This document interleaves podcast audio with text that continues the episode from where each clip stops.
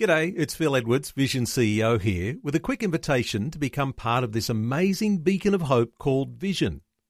Together we can put our love into action to help people of all kinds build or rebuild their lives on the truth of God.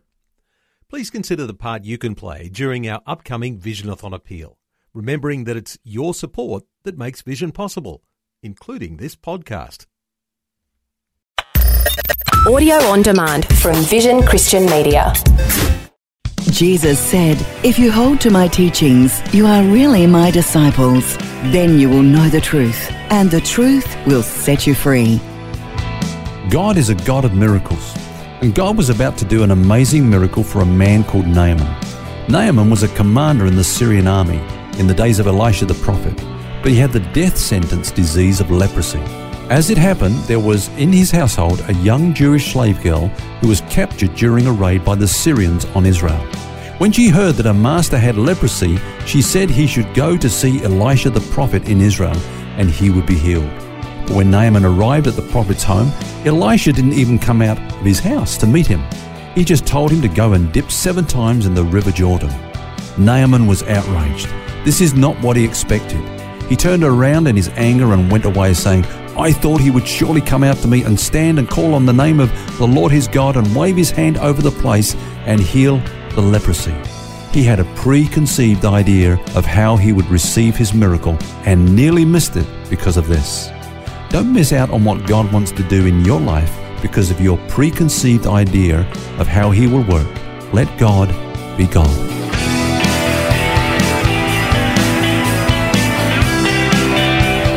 This is Set Free with Ken Legg. And thank you for joining us. It's Phil here, along with author and pastor Ken Legg. And we're looking at miracles this week. It's quite an amazing story, isn't it? The one of Naaman. As you pointed out, uh, Ken, there, we too can miss what God wants to do in our lives if we have some rigid way we think about how He has to work, put Him in our box. Yeah. It reminds me of a story I once heard of a man who wanted to have a healing ministry. So he studied all the healings that Jesus performed to try to find the key. Mm the technique, if you like. And after studying all the healings of Jesus, he came to this conclusion that no two healings were alike. Sometimes, you know, he spoke the word and uh, sometimes the sick person wasn't even present with him. He was in another place. Yep. Sometimes he laid on his hands. Sometimes he didn't touch them at all. Some sometimes fairly he, unconventional things too. Spitting in the mud. Spitting. I love that one. Yeah, yeah tried that one, clay. and uh, it's not well received all the time. But you've got to be led by the Spirit, I think, when you do that. Yeah. Sometimes he put, he put his finger in one man's ear, you know, and uh, on and on. You know, there are different ways. So, Phil, I think we can miss miracles because our culture has a preconceived idea about when and where and how miracles occur. Mm. Let me explain what I mean there. Uh, we become accustomed to expect to see the miraculous, at least in some of our churches, in a specified place at a prearranged time through anointed people. Yeah, it's got to be the pastor up the front of the church when yep. somebody's responded to an altar call or yep. something, and that's where it happens. This is your window of opportunity. Mm. It's not like that, though, or it shouldn't It's be. not like, you know, or, or, or, at the prearranged miracle crusade. This is when you come, this is where we're doing miracles. Mm. And so we kind of expect to see it happen in that kind of environment. But you look at the ministry of Jesus, and you'll actually discover that most of the miracles he did, and, and the apostles, never actually took place at times or places that were announced or predicted ahead of time. Mm. They didn't say, come, you know, to a meeting at such a time and be healed. In fact, they were often what I call, um, they happened, if you like, by interruption. Jesus was on his way somewhere and he was confronted by a situation that was not even considered as he started his day, you know, not even anticipated. In the modern day context, that would be we go to Woolworths or somewhere to get some milk and an opportunity yeah. comes along the way to minister and healings happen or miracles occur. Exactly. In the marketplace, you know, they, they didn't happen in a churchy environment, mm. but, but out there where the people were, that's where the miracles took place. What about the thought of uh, when we see revival, that's when we'll see miracles? It's kind of as yeah. if God can do things then, but he can't do it now. Yeah, of course, I believe in miracles. Uh, when we used to have a Bible school, we taught on miracles in the history of the church and so on, revivals and that kind of thing. Um, uh, but that's a sovereign thing, you know, uh, when God has sovereignly moved in, in a special way. But Phil, we need to be careful that we don't confine God to a specific season in which he will move. Otherwise, we don't expect him to move now, but when revival comes, that's when we'll see the miraculous. Mm. And of course, this week we're talking about not putting limits on God. regarding the miraculous. So if we think like this, we'll miss the miracles that God wants to do today. Revival, some people call that a visitation. Now, you think about a visitation for a moment. Uh, If I come and visit you in your home, uh, that means I'm going to come for a little while. I'm going to stay. We're going to have a cup of tea together, and you're going to bring out some of that wonderful chocolate cake, and uh, then I'm going to go. So it's a temporary visit. Now, that's really old covenant thinking is that God would show up at certain times and manifest his presence.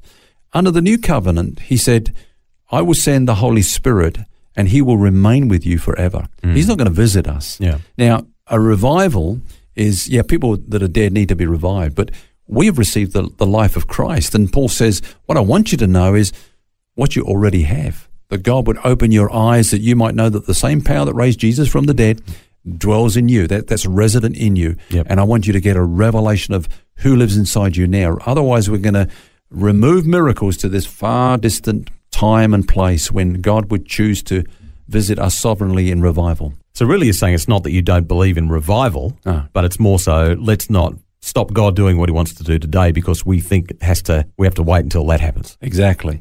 You know, I, somebody once misunderstood me when I was talking this way, and uh, she came to me after the meeting and said, Look, I disagree with what you said about revival. She said, I've been praying. Uh, for years with a lady who is now 84 and she got saved at an early age and she's been praying all her life for revival and we're not going to stop praying for revival. I said, well, just stop and think about what you've said.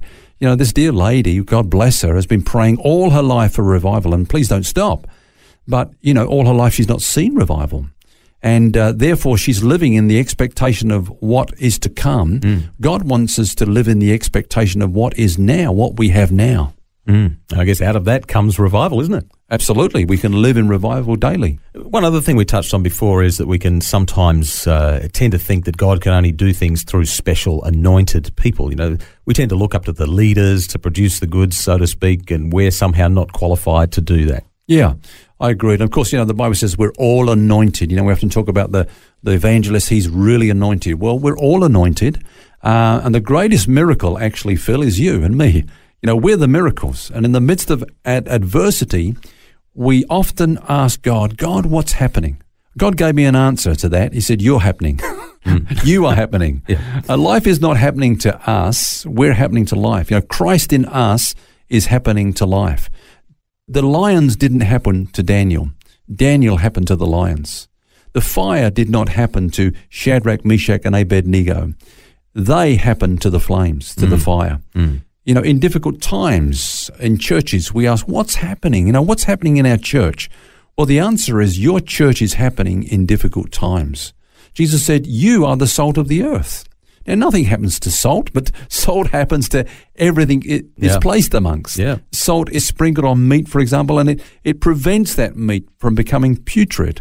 Salt kills the corrupting germs. It draws out that superfluous moisture. It's an mm-hmm. antiseptic, if you like, in a sphere of decay. Mm, brings out the flavours in things too. Absolutely. And that's what we're like. We are happening to society. Mm. It reminds me of that saying, you know, when the going gets tough, the tough, they don't go shopping, they get going. Well, let's get going. Is that what you're saying?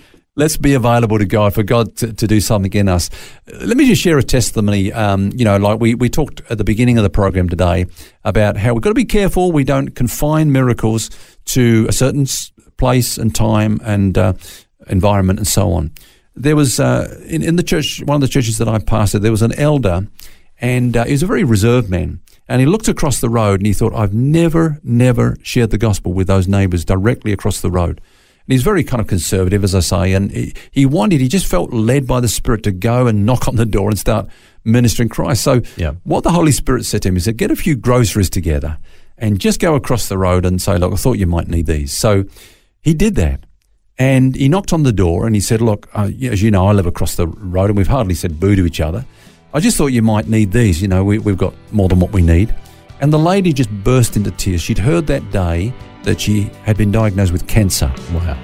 And anyway, to cut the long story short, he went on to pray for her and she got healed of cancer and he led her to Christ. Amazing. Miracles happen. Yeah. We happen to this world. It doesn't happen to us. Let's be available to God. Let's be open for business.